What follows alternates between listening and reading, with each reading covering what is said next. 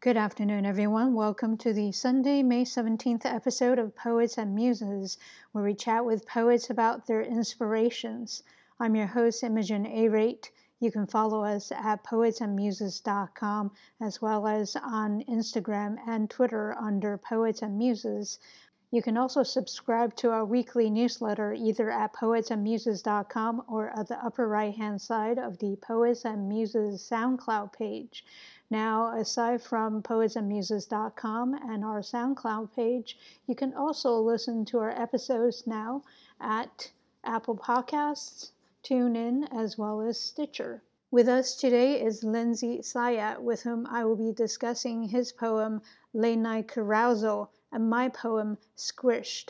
Before we do that, however, I'm going to go over some virtual poetry events taking place during the week of May 18th. On Monday, May 18th from 4 p.m. Eastern Time, Nwe Jinan TV will be hosting the second of his 20 episode The Nwe Jinan Wind Carriers Challenge, which anyone can participate in, but only Indigenous youths between 8 and 25 years old are eligible for the prizes, including a grand prize of a MacBook Pro.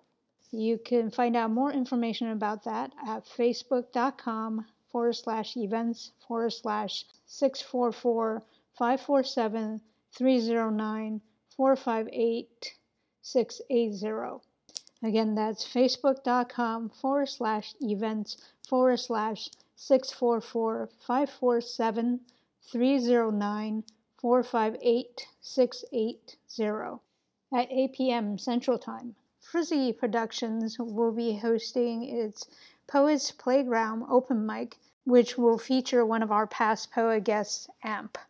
This will take place via Instagram Live at poets underscore playground underscore. Again, that's at poets underscore playground underscore. On Tuesday, May 19th, from 3 to 5 Eastern Time, Urban Word NYC will be hosting its weekly first draft open mic virtual writing workshop and open mic series facilitated by Roya Marsh. This will be for those between the ages of 13 and 23. You can find out more information about this at urbanwordnyc.org forward slash first draft. Again, that's urbanwordnyc.org forward slash first draft. From 8 to 9 p.m. Eastern Time, the Tiny Cupboard will be hosting its weekly virtual poetry event via Zoom, and you can find out more information at thetinycupboard.com forward slash events. Again, that's thetinycupboard.com forward slash events. From 7 to 8.30 p.m. Central Time, the St. Louis Park Friends of the Arts will be hosting its stay at home open mic poetry jam via Zoom. You can find out information about that at slpfota.org forward slash events. Again, that's slpfota.org forward slash events. From 6 to 8 p.m. Pacific time, Connect and Heal will be hosting its weekly poetry writing workshop via Zoom. You can find out more information about that at meetup.com. Look for Chandler Prose and Poetry. Again, that's meetup.com. Search for Chandler Prose and Poetry on Wednesday, May 20th from 3 to 4 Eastern Time. Nwe Jinan TV will be hosting Nwe Jinan Got Talent, which showcases Indigenous youths between 13 and 25 years old. This will take place via Instagram Live, and you can RSVP at Nwe Jinan TV. That's N W E J I N A N T V. Again, that's N W E J I N A N T V from 7 p.m. Pacific Time. Indigenous Honeys will be hosting its Honey Drops storytelling series with poet, artist, and community educator Miriam Mosqueda. This will take place on Instagram Live at indigenous underscore honeys. Again, that's indigenous underscore honeys. On Thursday, May 21st from 9 to 11 p.m. Eastern Time, Spit Dat DC will be hosting its weekly open mic via Instagram Live at Spit Dat DC. Again, that's Spit Dat DC. S P I T D A T D C. From 7 to 8 p.m. Pacific Time, Phonetic Spit will be hosting its weekly open mic via Instagram Live at Phonetic Spit. That's P H O N E T I C S P I T. From 7:30 to 9 p.m. Pacific Time, District 4 Poetry will be hosting its monthly poetry open mic via Zoom. You can find out more about that at facebook.com forward slash District 4 Poetry. Again, that's facebook.com forward slash District 4 Poetry. 4 is the number 4. On Friday, May 22nd from 7 to 8.30 Eastern Time, Vibe Theater Experience will be hosting La Limpieza, a virtual reading. You can find out more information about that at vibetheater.org. Again, that's vibetheater.org. On Saturday, May 23rd, from 6 to 8 p.m. British Summertime, Women of Words will be hosting its Wine and Rhyme, an evening of writing, poetry, and spoken word. You can find out more information about that via Instagram at women underscore of words. Again, that's women underscore of words. From 3 to 4 p.m. Pacific Time. East Wind Books of Berkeley will be hosting Celebrate APA Heritage with the poetry of Jason Bayani, Aileen Cassinetto, and Mao Xin Wen. This will take place via Zoom, and you can find out more information about that at asiabookcenter.com. Again, that's asiabookcenter.com. From 7 p.m. Pacific Time, our past poet guest Austin Davis will be launching his virtual book tour with Kid Carrion, and that's via Instagram Live. You can find out more information at Austin W. Davis 1. Again, that's Austin W. Davis 1. That's the number one. And now, welcome to our poet guest of the week, Lindsay Saya. Hi, Lindsay. Thank you very much for coming on to Poets and Muses. Oh, hello. Um, thank you for having me. It's a you know real pleasure to be here. Yeah, same here. You brought with you the poem Late Night Carousal. Yes. Before we get into that, I would love for you to tell us a little bit about yourself. My name is Lindsay Saya. I am 36 years old. I'm currently attending Arizona State University, studying creative writing. Mm-hmm. Actually, I spent a large part of my adult life uh, incarcerated 15 years. Um, I've been free now for uh, about a year. Mm-hmm. And, you know, I think it was there that I started writing. So mm-hmm. I just kind of decided to pursue it after I got out. So that's kind of where I'm at right now. Right, right. This particular poem appeared in Iron City magazine. Is that right? Uh, yeah, that's correct. Uh, issue four of Iron City magazine. Yes. Great, great. And if I understand correctly, they specialize in publishing art uh, and artistic products by those who have been incarcerated. Uh, yeah, that's correct. So this this uh, magazine, they you know they provide that kind of platform mm-hmm. uh, that gears towards those that have are incarcerated, have been incarcerated, and that are affected by incarceration and mass incarceration. Mm-hmm. Uh, and I think it just allows you know for those individuals that are looked over by in society to kind of give us uh, a platform to, to share our voice. And how did you um, get involved with Iron City? You said you started writing while you were still inside. Um, was it because of Iron City, or was it something else? Well, no. I mean, Iron City, I think was it's a it's a wonderful magazine, but there was this professor from Arizona State mm-hmm. Dr. Cornelia Wells. And her, along with several interns, ASU interns, would come to the prisons and uh, teach creative writing workshops. Uh, and there was a separate program. This was a separate program, and they were just like ASU workshops. Mm-hmm. Um, and so I decided to go. Mm-hmm.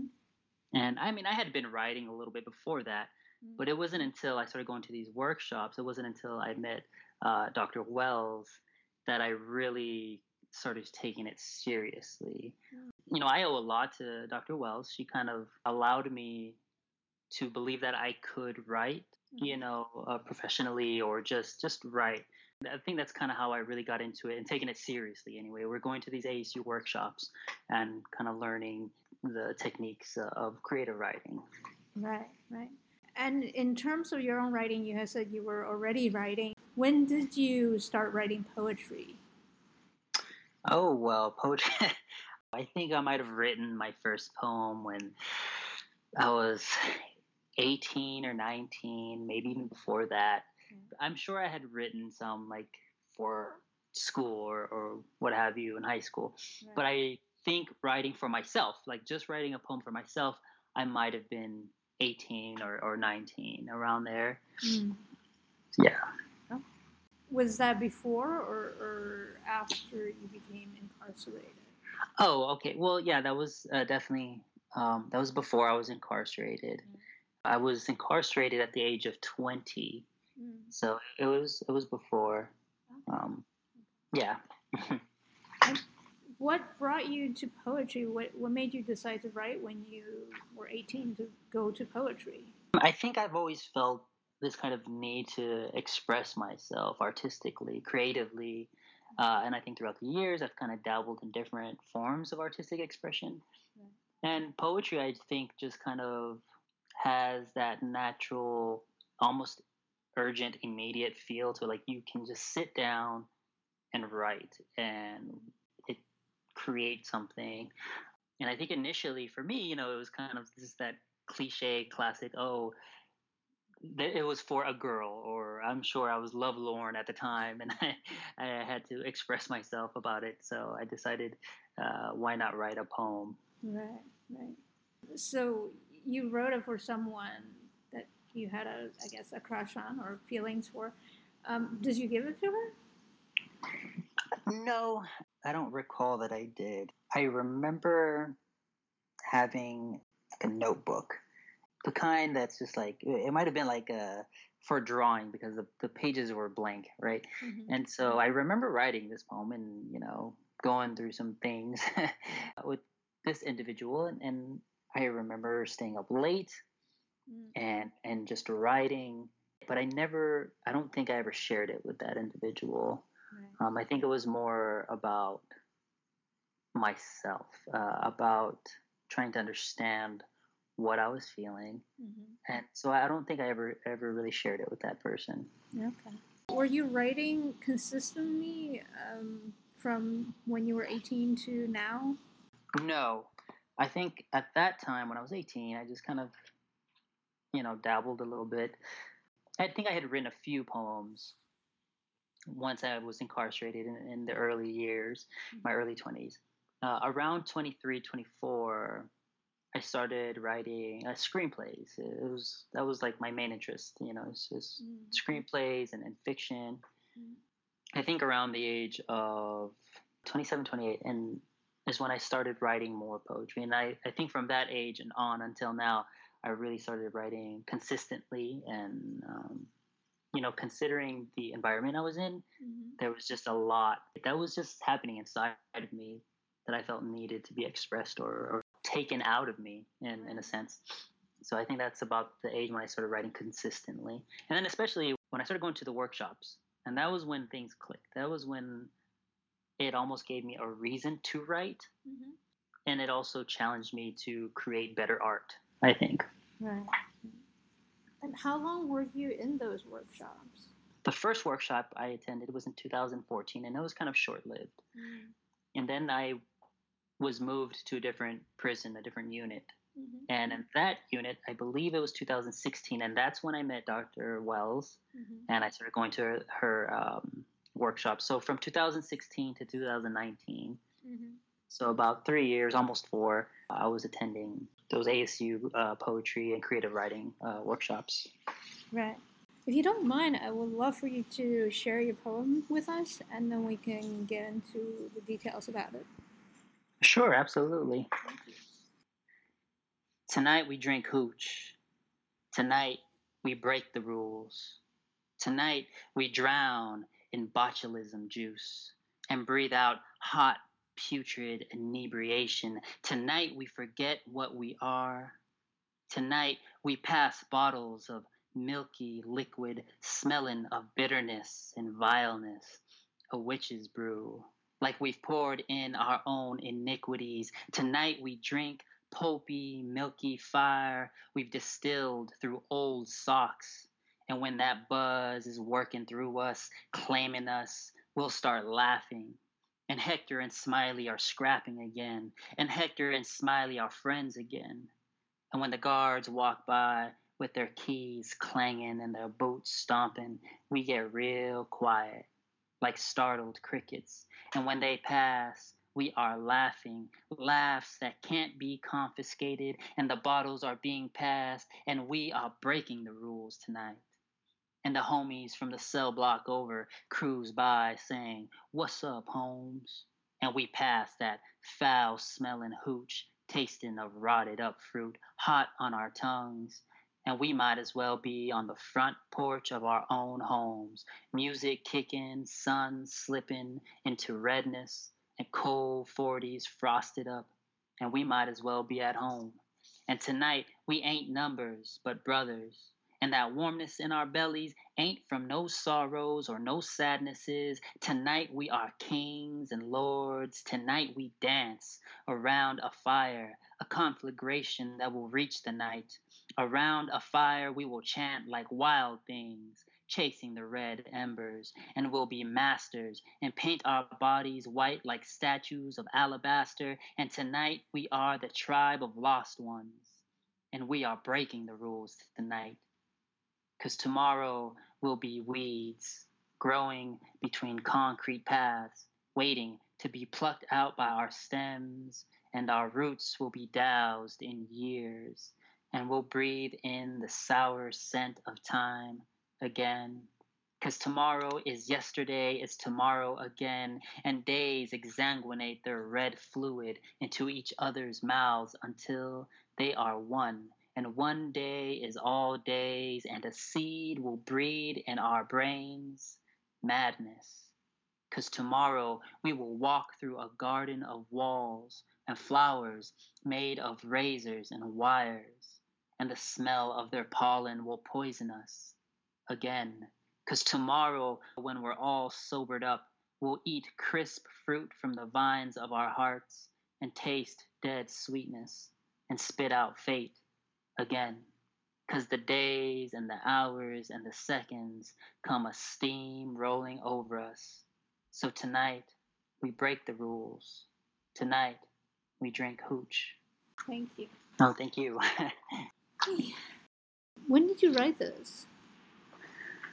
Well, I want to say, let me see, 18, uh, 2018, about a year, maybe less than a year before I was released from prison. Right. Yeah. Was there anything specific that inspired you to write this? I, I can understand the overall circumstances, but is there um, a catalyst point? Um, well, yes. Um, actually, I think one of the things that uh, came to me when I wrote this was throughout the years. I mean, you you may have heard, you know, like there's prison hooch, and uh, inmates learn how to make, uh, you know, hooch al- alcohol. And one of the kind of comments I would hear throughout the years from like prison guards or prison staff mm-hmm. when they would catch uh, some of us drinking, or you know, someone would get caught and they'd get in trouble, and I'd always hear like like, well, you know, why do you guys do that? Or like, you're already incarcerated. Like, why, why do something that's against the rules? Why? Like, why do that? So stupid. Why? Why? Why? Right. So for me, I think this poem was in a way like exploring that and answering that. Mm-hmm. You know, I think when you're on the outside looking in, that you it's easy to kind of judge. It's easy to say, well, uh, of course he's getting drunk in prison. He's a convict. Like, there, he's a criminal. Mm-hmm you know, I think it's easy to kind of just assume that the act of getting drunk by criminals is just it goes with the stereotype or the character, right? It's something bad. so for me, it was about exploring those reasons why we do it, you know, and I think it's deeper than just altering our state of mind, or maybe it is about altering our state of mind, and it's about escaping. Uh, mm-hmm. really, ultimately, what comes down to it's about realizing that for a lot of individuals uh, that are never getting out, or they're in there for a very long period of time, and there's really nothing to look forward to. Every day is the same, right. and so I think that you know writing about hooch or, or why we do that, and I think that's the some of the reasons that I tried to explore there with you know uh, are reasons that that someone might drink hooch. there's something deeper there than just uh, you know getting drunk. I think. Right. right. Yeah, I mean, you certainly expressed that beautifully, and you can see that the hooch, as a character, gives you um, a certain safe space. Hmm, yeah, absolutely. Yeah, I think that's definitely part. I think that's something that is often missed uh, by you know those that just don't understand. Uh, and you know, and that was another purpose I think for this is this poem was to without condoning or condemning, just uh, this is what it is, mm. and hopefully someone reading it can, at the very least, understand. You know, mm-hmm, mm-hmm. or attempt to anyway. yeah, it's funny that you you mentioned about how the days are bleeding into each other, and it certainly feels the same right now. Yes, yes, yes, uh, for sure, absolutely. Uh, it's very bizarre right now for me because I've spent a lot of time alone and you know, I think when you're doing time and especially if you're doing cell time and things like that, you know, it's very similar to maybe what individuals are experiencing right now. Mm-hmm. Being at home and this kind of social distancing. And so I think it's kind of relevant. I think you know, in a strange way, a lot of people are experiencing that that feeling that uh, a lot of us, uh, uh, or those of us that have been incarcerated, have felt. So, it, I mean, for me, it's just bizarre because it's like, am I am I experiencing this again on a different level? You know? right, right. it, I mean, it's it's strange, right? Because on the one hand, you have training for it, so. Right, right, right, right, right, I think in some ways you are psychologically much stronger because of that training than a lot of people who've never been in that situation. Yes. At the same time, you put in your time already. Yes. so yeah. It's like it's, it's, like almost like a cruel joke in some ways. It's it's, it's very unfair. yeah. You know? Yeah. yeah. No, I think you're you make a good point. Uh, on the one hand, I you know, I guess you call it uh, institutionalization, mm-hmm. where this doesn't seem, it doesn't seem bad for me because of the institutionalization, right? You know, I've experienced this, and that's a bad thing, right? It's a bad mm-hmm. thing that this should be normal to me, right? right, right.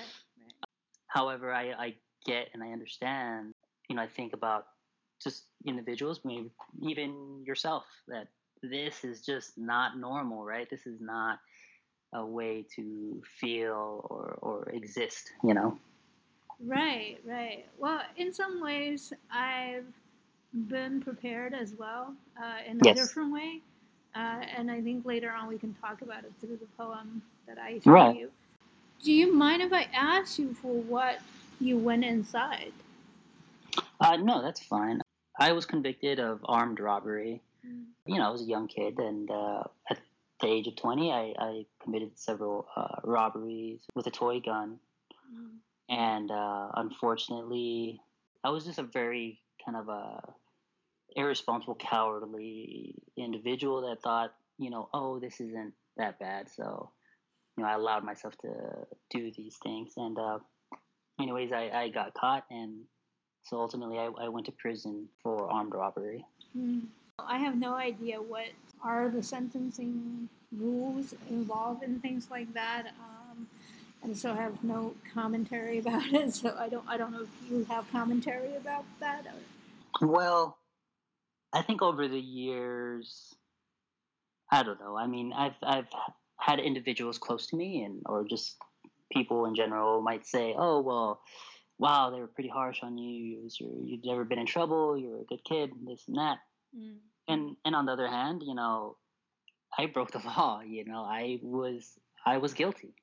Right. You know, I, I, went, I paid. You know, if I didn't want to go to prison, I, sh- I shouldn't have been doing what I was doing. You know, mm. so I, I don't know. I think for me, it's it's kind of hard because I've debated that uh, many times in my own mind, like, oh, the should and shouldn't, or deserve or don't deserve. Yeah. It, it's just it's hard for me to kind of still think about that because I, I'm not a judge, you know, and I don't know. I think it's for me, it's just one of those topics that it, it's just really hard to. I don't know. It, it really explain the shoulds because you know on the one hand I'm, I'm, guilty and on the other hand there are a lot of ex, you know other extra factors that don't go into sentencing you know? Right.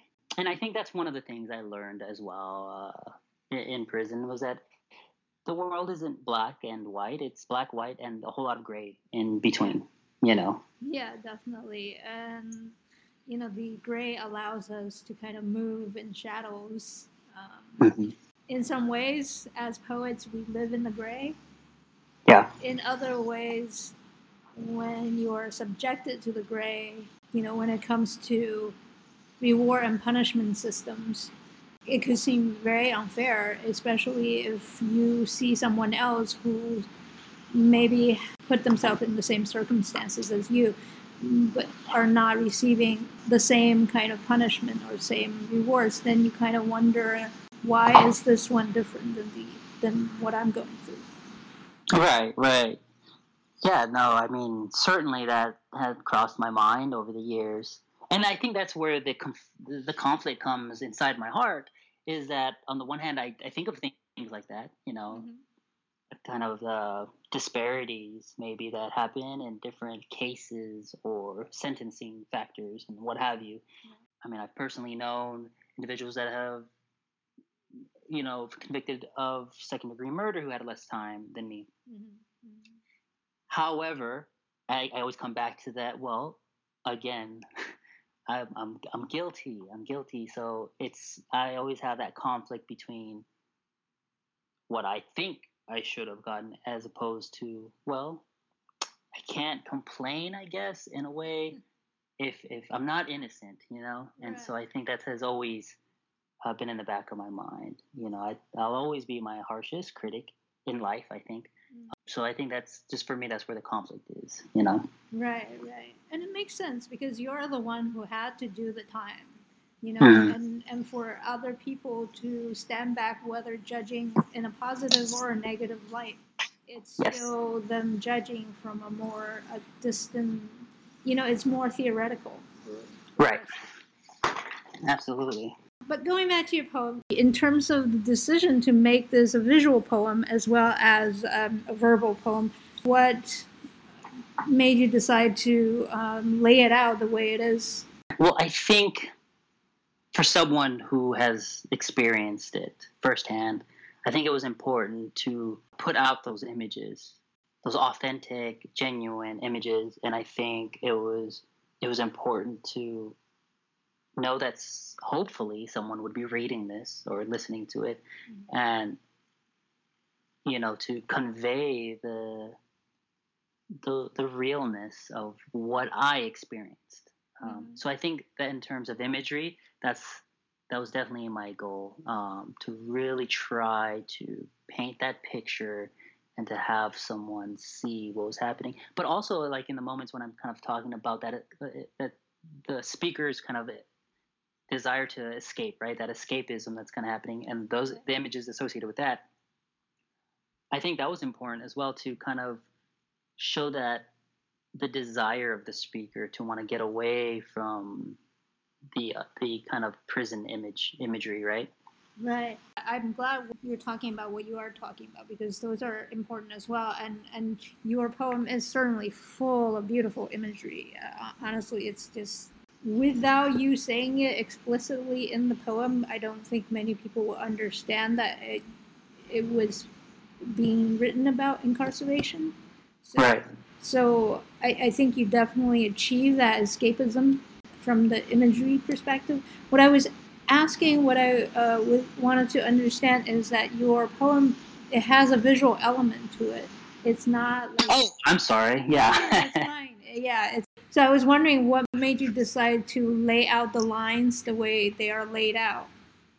Yeah. So there's definitely like an energy I, I was attempting right with the feel when when you when I'm speaking it when I'm reading it. There's an energy, and it's kind of like back and forth yeah. energy. And in a way, I try to kind of accomplish that with the laying of some of these lines mm-hmm. and also wanting to just bring attention to specific uh, words or, or, or, phrases or lines. I think that kind of where I wanted the energy to land on, I think on some words or some phrases, right? Okay. So I think that was kind of my main idea behind that, especially kind of towards the second, the latter part of the poem when I have the the agains kind of centered or all you know on the other other side of the page i have really wanted kind of that reader to land on those that repetitive again that this is the repetition of of this speaker's experience right right right that's cool yeah because i don't have a lot of visual poems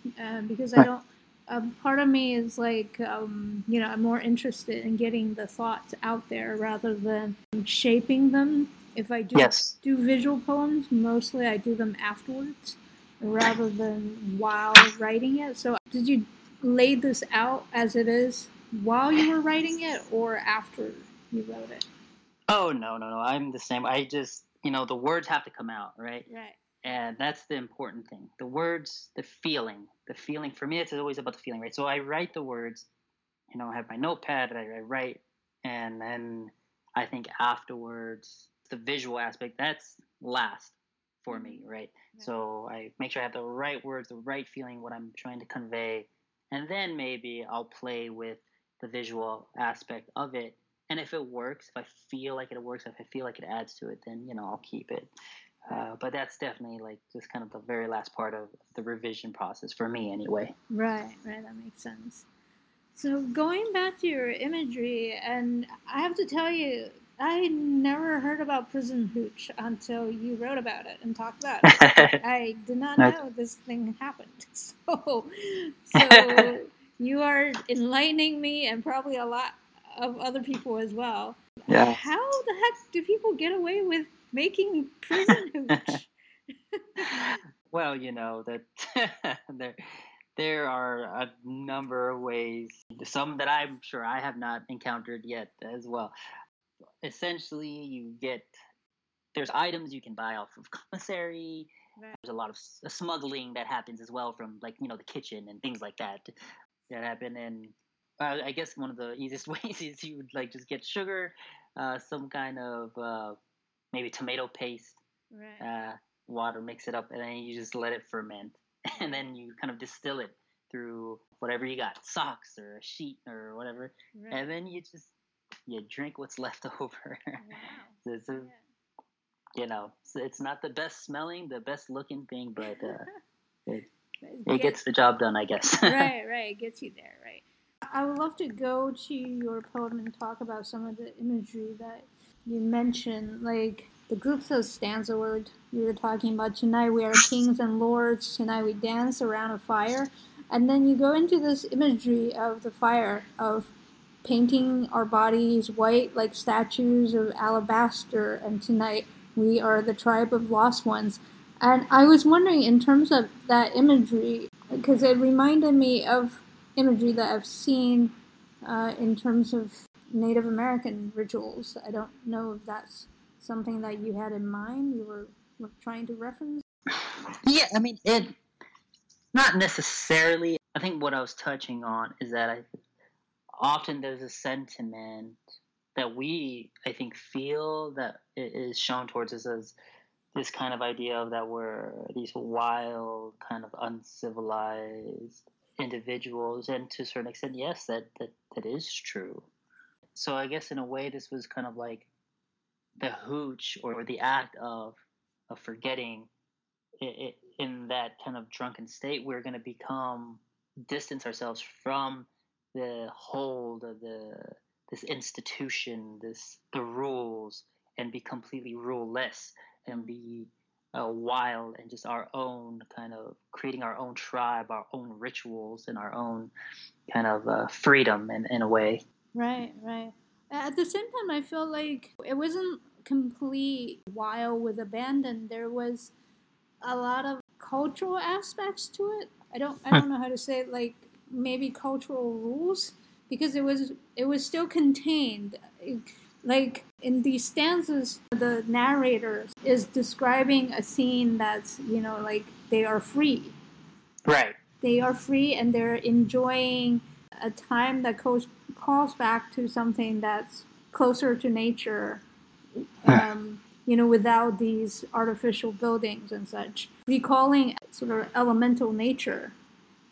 Yeah, I think you that make a good point, and I think that was yeah, that was kind of a really kind of touching on that primal, I think, desire for freedom is really kind of what that image is supposed to represent that really innate primal kind of feeling of reconnecting with nature which is reconnecting with pure freedom i think mm-hmm.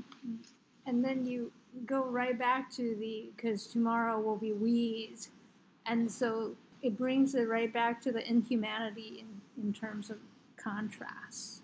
Yeah, for sure, for sure, yes. And I think that's where kind of the turn happens. It's where the speaker is almost elating this the, the what's what we're going to do tonight, you know. And then it's like almost like a reality check, you know. It's like okay, because tomorrow this is it's we're gonna have to start this all over again, you know. So it's kind of definitely kind of coming back to the reality or, or the harshness of the speaker's reality, I think. Right, right. I was wondering, since you, you said you wrote this a year before your release, did you know already at that time that you were going to leave? Yes, yes. My, I had a sentence and date from the very beginning, so I knew I was going to be released on a certain day. So yeah, by by the time I wrote this, I had already been incarcerated for 14 and something years. So yeah, I knew I was going home. Right. Right. Well, you know, I think knowing that, I, it was important for me to write this and these kinds of poems while that feeling and emotion was still fresh and still coursing through me. Right. You know, when I wrote this, I think there was perhaps also fear of like not being able to connect with this version of me anymore once I got out. Right. And so I think it was important for me to write this at that time. Right. Yeah. Because there there is a sense of camaraderie running throughout the poem. Yeah. So there's like a saying I, I, I often say I was never alone, but I was always lonely. Mm. You know, so at any given time, you you could be surrounded by 50, 100 inmates, staff, guards. So there's people there, even if you're in a cell Mm-hmm. cellmate, or even if you're in a cell by yourself, you can kind of yell through the vents. You, you're going to have someone yelling back. Mm-hmm. But there's always a sense of, of loneliness, mm-hmm. you know. And I think in these particular moments, when you're able to connect with individuals mm-hmm. and share these kind of these moments of camaraderie through mm-hmm. the act of drinking or whatever it may be, mm-hmm. those are the kind of the moments that get you through. I think, you know, because ultimately these are the only relationships that you have uh, in there, I think. Right. Are you still in touch with some of the people inside? Not as much as I'd like to be, mm. uh, unfortunately. And I think that's something that uh, when you when you are incarcerated, you look forward to mail. I mean, that's like that is the thing that like you you hope that they call your name out right for mail. Like that is it's a blessing if you get a letter, mm-hmm. especially from particular individuals, right? Mm-hmm. And you say to yourself, "Oh, well, how hard is it to pick up a pen and a paper and mail it out?" So now that I've been out, life is moving, life is happening, and you have to work, and you have to go to school, and you have to do this, and you have to do that, or, or whatever your responsibilities are. So now it's uh, I'm not in touch with them just you know because life is happening although i I would like to be a little bit more, or I should put more effort, I guess. yeah, yeah, and you know, again, you have the benefit of seeing it from both sides. Yeah, yeah. I think so. I mean, I think for me, when I was in there, I always tried to not have any form of resentment towards any person that I cared about who was unable to connect with me or just because I try to imagine the things that are happening there, right? So now that I am a free person and I have people that I, am close to that I that are still my friends that are incarcerated, mm-hmm. I kind of see that the other side to it. It's not always easy to pick up a pen and and send out a letter, or might write it, but it might sit there right for a little while yeah. before it's sent out. So yeah, it's it's definitely strange to be experiencing the things that I was I used to wonder about when I was incarcerated. Right. So I'm guessing it's not easy to access electronic mail. That's definitely a big no-no uh, in prison. There's no internet. There is no like modern technology in there other than maybe a tele- your television set, mm. a CD player. There's computers in there, but those are you know accessed only by staff, uh, and guards, and counselors and things like that. So there's no email or anything like that. You know. Right. So my understanding of the modern world was only possible because of television, huh. you know, in rigging. Right, right. Wow. You have access to the this writing class. Do you have access to computing classes? That's kind of a complicated one because there were points in time during my incarceration where the prison system would maybe try to implement like a computer literacy class of some sort, right? Yeah and it would only last for so long before they'd shut they'd find a reason to shut it down education is just not a priority for the staff and, and the system education is just not uh, their priority right? right so if those kinds of uh, classes were started they would very soon end mm. for somebody who's lived half of your life in inside mm-hmm. you know going back out how do you adjust? Like technology, for instance, has changed so much even within the last 10 years. Yeah. It becomes such a basic tool now. How can you reintegrate into society if you don't have the benefit of the knowledge? Absolutely. And I think that's one of the downfalls of the Department of Corrections is that um, there's definitely a neglect in terms of the education and the rehabilitation of, of prisoners. I've read it, and it's a very high number of individuals that are going to be released from prison. Right. You know, uh, these are people that that have a release date. Right. These are people that will be our neighbors and will be working with us. Why would we not educate these individuals and not give them the tools needed to exist? The uh, basic tools, basic understanding of, of computers and technology that is needed. When I first got out, I remember going to like Walmart or the grocery store and you know going to, to the the self checkouts and I was mm-hmm. filled with so much um, anxiety, mm. afraid that I wasn't going to know how to use the self checkout and that people would look at me and say this guy this guy doesn't know how to use it that I turned around and and just went the opposite direction. Wow. And that was the kind of anxiety that that I experienced it just because of the unfamiliarity with with technology. Uh, so it's definitely been you know, an experience for sure, to say the least. Acquainting myself with you know the smartphones and stuff like that, you know. Right, right, yeah. It's yeah, changed a lot in the last sixteen years. mm-hmm. Yeah, for sure. And speaking of the people that you still know from inside, though you're not as in touch with them as you want to, do you know what their current situation is like given what's going on with the pandemic?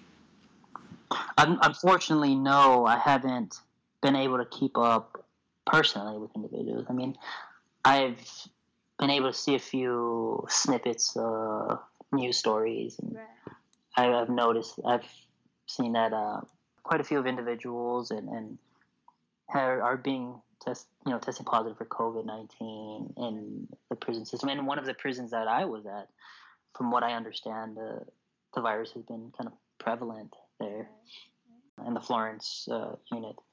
However, I haven't been able to really kind of connect with anybody personally and ask how things are going currently in there. Right.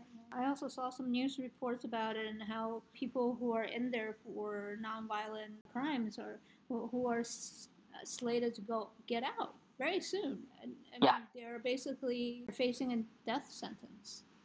Right. Yeah, I mean it's it's such a complicated and trying time. I think you know, I have a friend, one a very good friend, who is just released in March. Although I haven't been able to contact him, or or I really don't know how he's doing because we just didn't have each other's contact information. Right. I think, and so in a way, he's kind of lost to me. But I know he was getting out in, in March. But I just kept thinking about, wow, like you know, had he gotten into contact with the virus while he was incarcerated? I mean, what? And then I started thinking about, well, look, you know, what is he getting out to? When you get out, that's you know a pretty happy time. It's like Right. you prepare for it. It's the biggest moment, right? right. And then I started thinking about like, wow, he's getting out right in the middle of, of all this, and it's you know, how how trying is that? You know? Right. Oh my God. Yeah. Just what we talked about before in terms of your own situation is like having gotten out and then basically going right back in, but in a different way, you know. Yeah. Well, like I said, for for me, it's I think different, only because my incarceration definitely allowed me. It taught me to appreciate a lot of things, a lot of small things. It's the small things that you grow to miss and that you you appreciate, especially once you when you're out. Right. Even now, I, I'm very uh, fortunate. Even in this this bizarro world that we're in right now, uh, I still find myself to be fortunate Mm-hmm. because you know I remember sleeping on the concrete floor. I remember very terrible things happening around me. I've eaten out of the garbage. I've been very very hungry. I've eaten, you know, like Right. I can remember the very low low of life.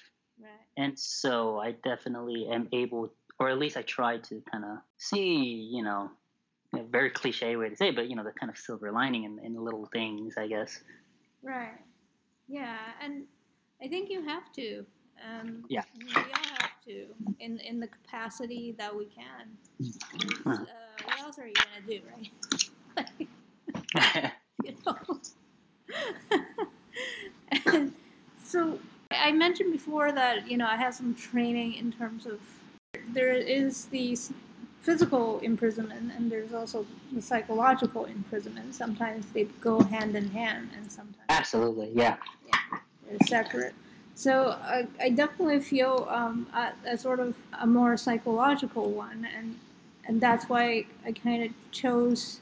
Well, and also one of the main reasons I chose my poems, yours, is because this idea of that you described in your beautiful words about how people are being reduced to numbers, how they're being, in many ways, tortured and killed on the inside Hmm. not necessarily physically, but certainly psychologically, Yeah, for sure.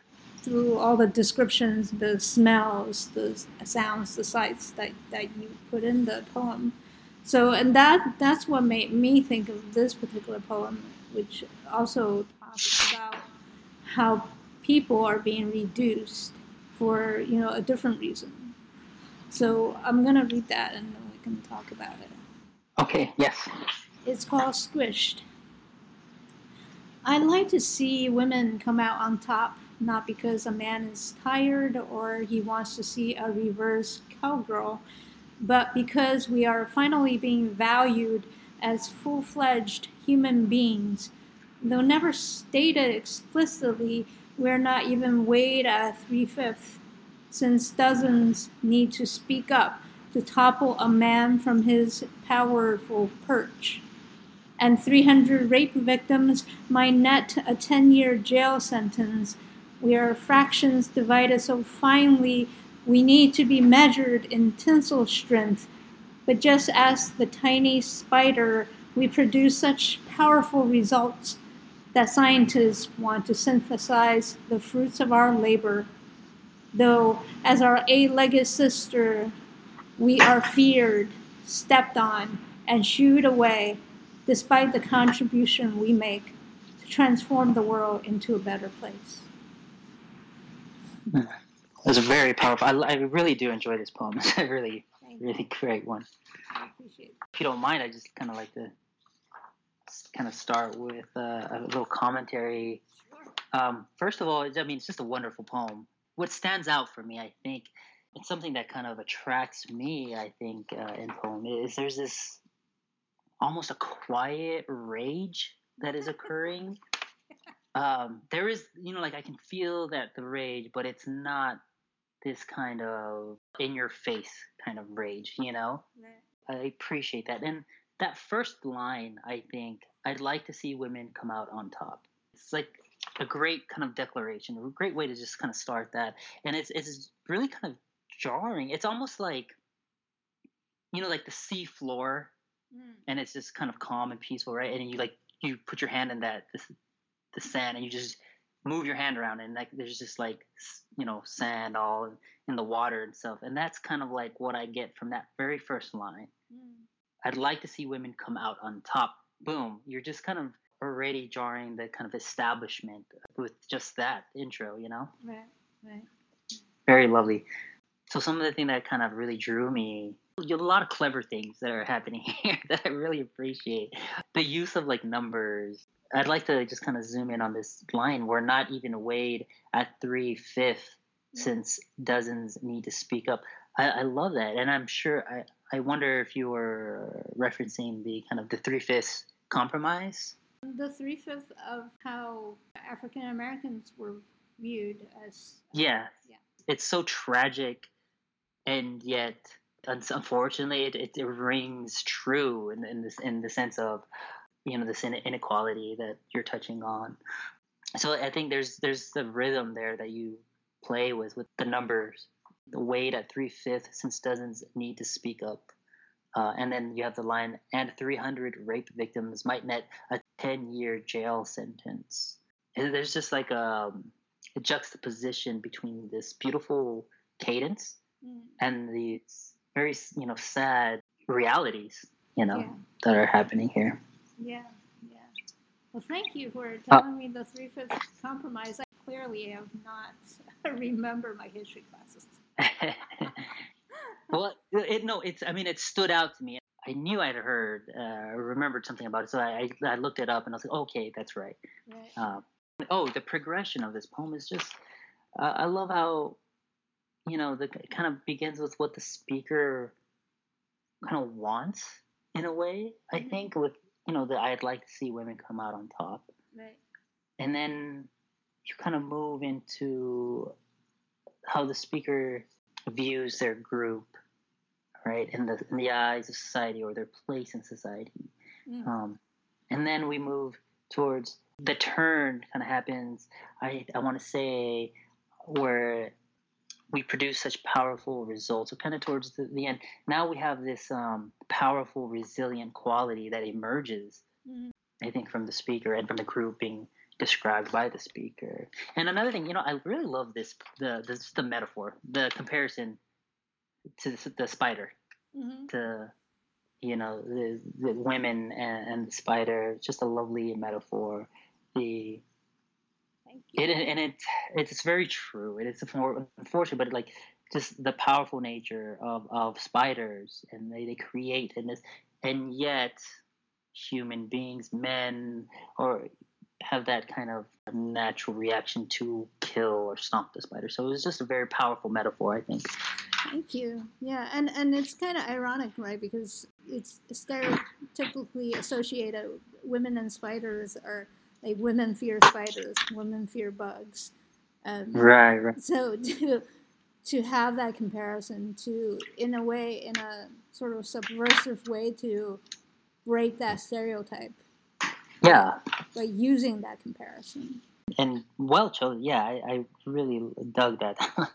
that was awesome. I have a question.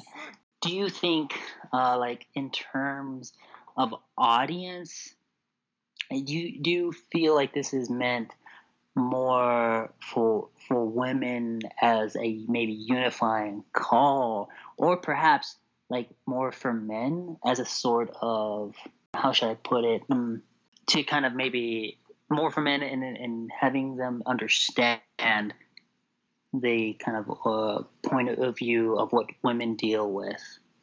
Well, This particular poem, I didn't write to a prompt or anything, and so usually when I write, when I'm not writing to a prompt, I'm just writing what I feel Yeah. needs to come out at that moment. And when I do that, I don't think of audience.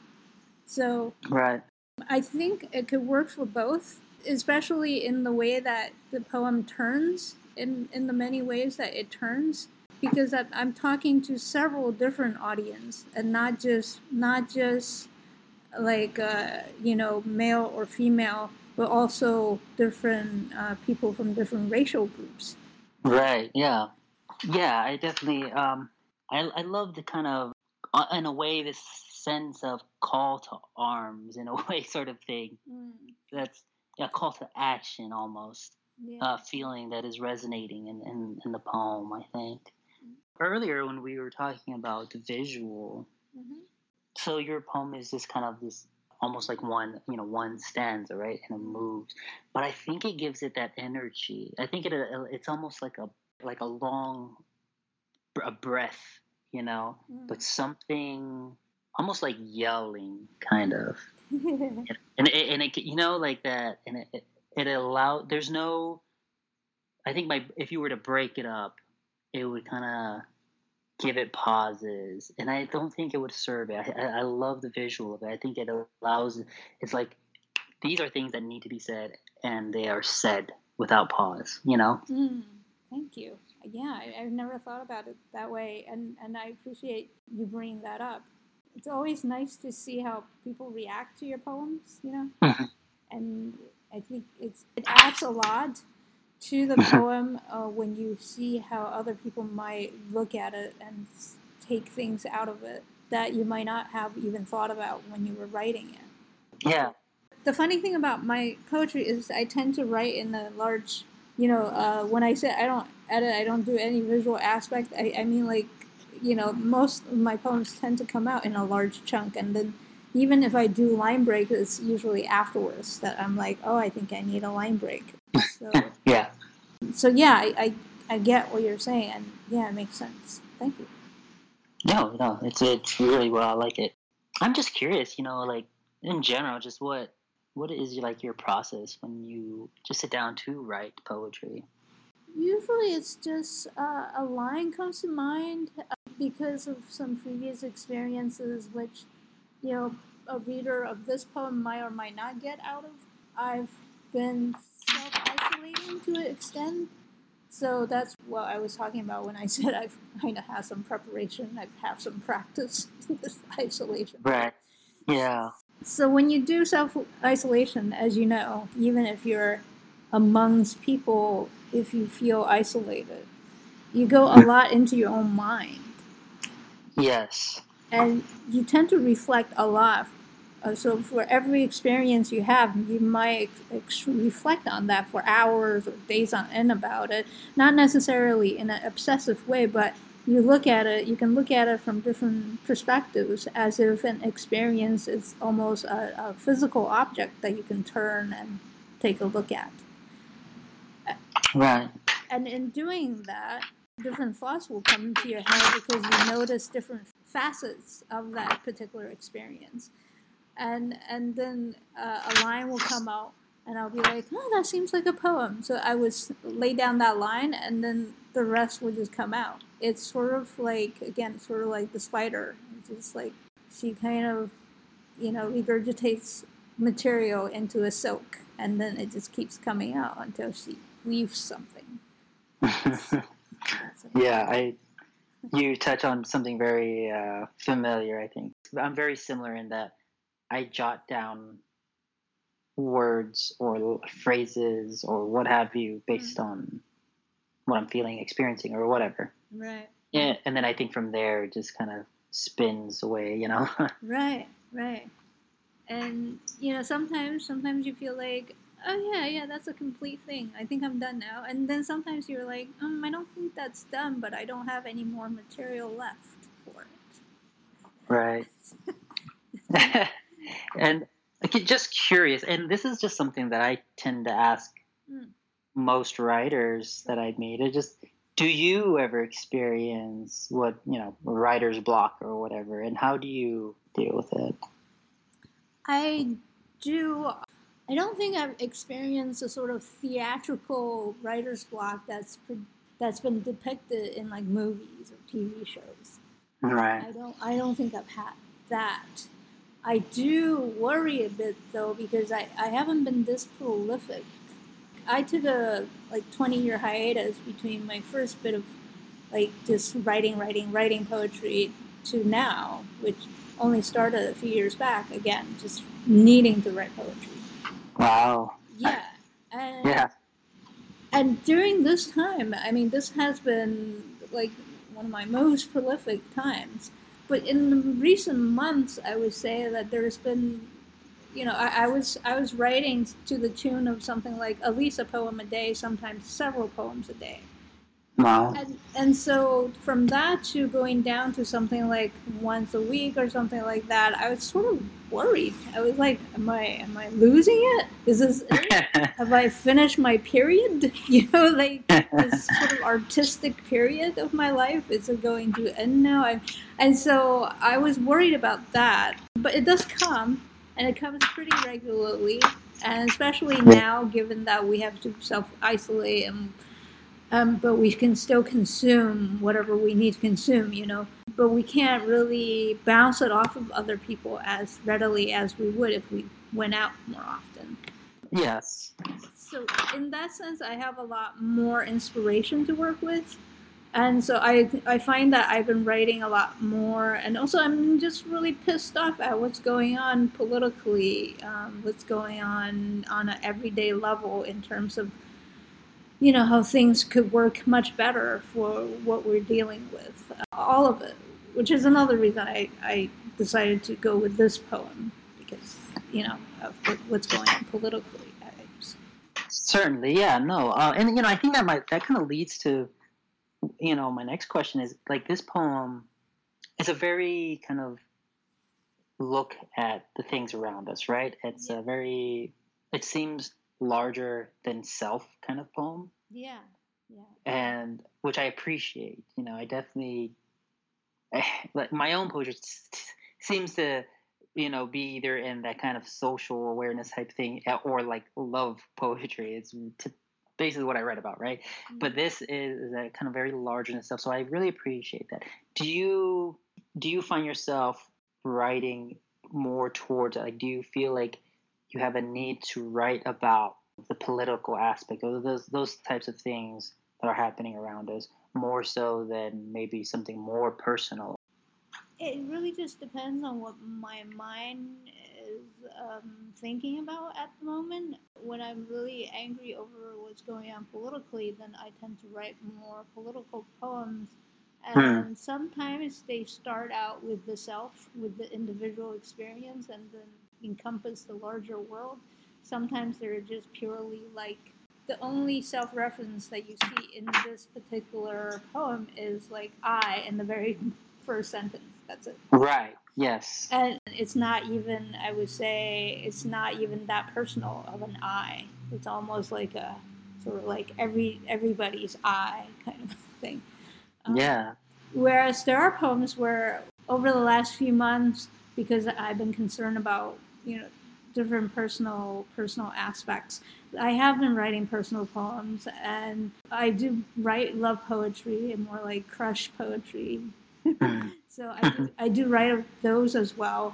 I write about all kinds of subjects. It's just whatever comes to my mind. Yeah. Whatever I reflect on on the day of or that hour. I haven't made anybody sit down and read all of my poems at once, which is a lot. So, so I, and I haven't done that myself either because it would just take days to, to yeah. through. So I don't so I can't tell you whether I lean a particular way or not. I see.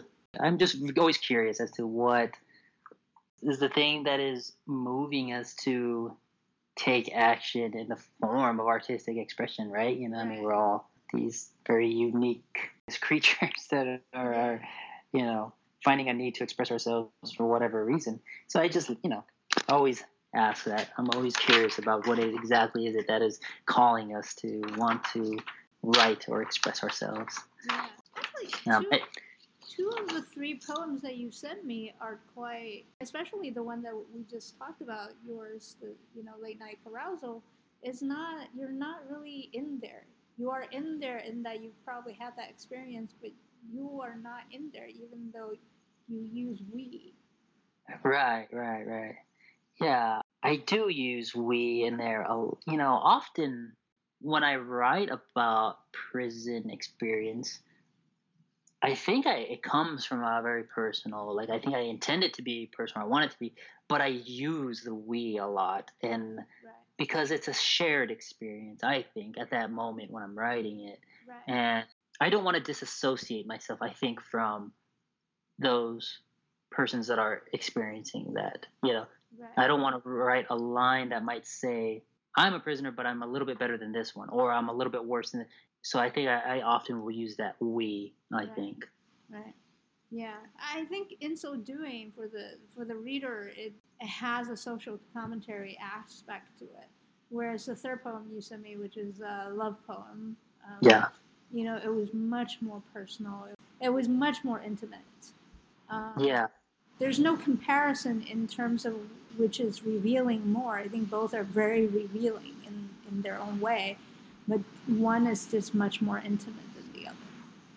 Yeah, for sure. I think that that microscope, the telescope, I guess, kind of zooms in and zooms out depending on the subject matter in a way. Yeah. It's almost like if you were to kind of get that kind of wide shot of New York City and what's happening, and then zoom in onto just one particular healthcare healthcare worker, right? For me, there's those moments where you there's a need to really touch on the larger picture of what's happening, Right. and then sometimes there's that need to really make it a, an eye moment, I guess. Right, right, exactly. Yeah.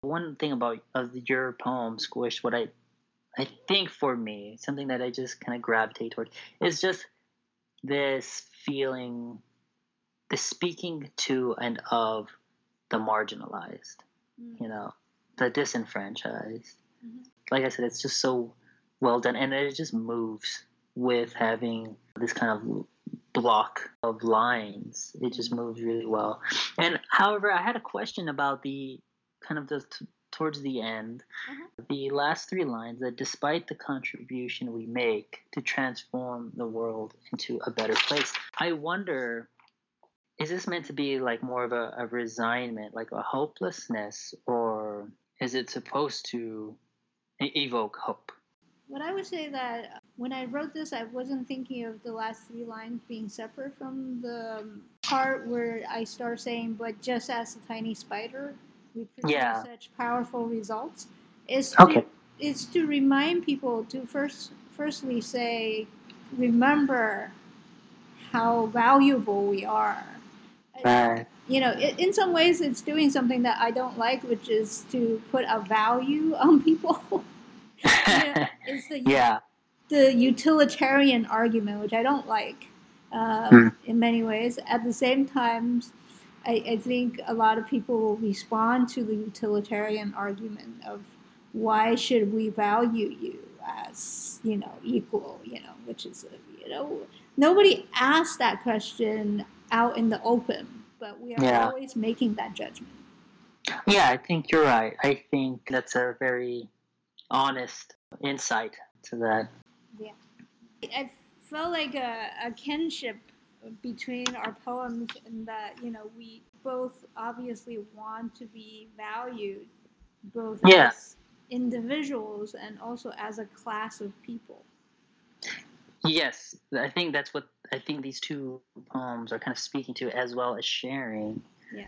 Uh, this desire to be recognized, I think, to be recognized as the truthful versions of, of what they are or what the the persons in the poems are. You know, to see, be able to be seen beyond what is the stereo, the establishment, whatever that may be. You know. right right to beyond beyond the stereotypes to see Yeah. the humanity in each of us. I think in my poem more again the utilitarian aspect um, and but the humanity of it of us.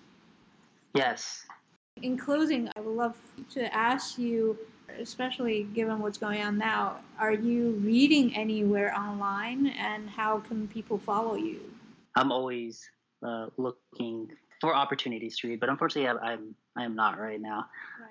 However, uh, you know, if anybody was uh, wanting to follow me or look for me, they can find me on Instagram at lens underscore twelve eighty three. Mm-hmm. Well, thank you very much for sharing your poem with us and for talking, discussing our poem together. I really appreciate it and I really enjoy the experience. Thank you. Thank you for having me. It was a real pleasure.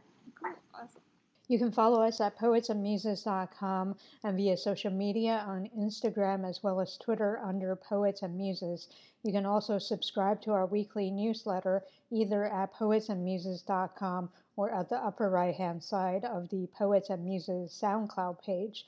Now, in addition to poetsandmuses.com and our SoundCloud page, you can also listen to our episodes via Apple Podcasts, TuneIn, as well as Stitcher. I'm your host, Imogen A. Rate. Thank you very much for listening. I hope you have a safe and healthy week, and I look forward to bringing you another episode next Sunday.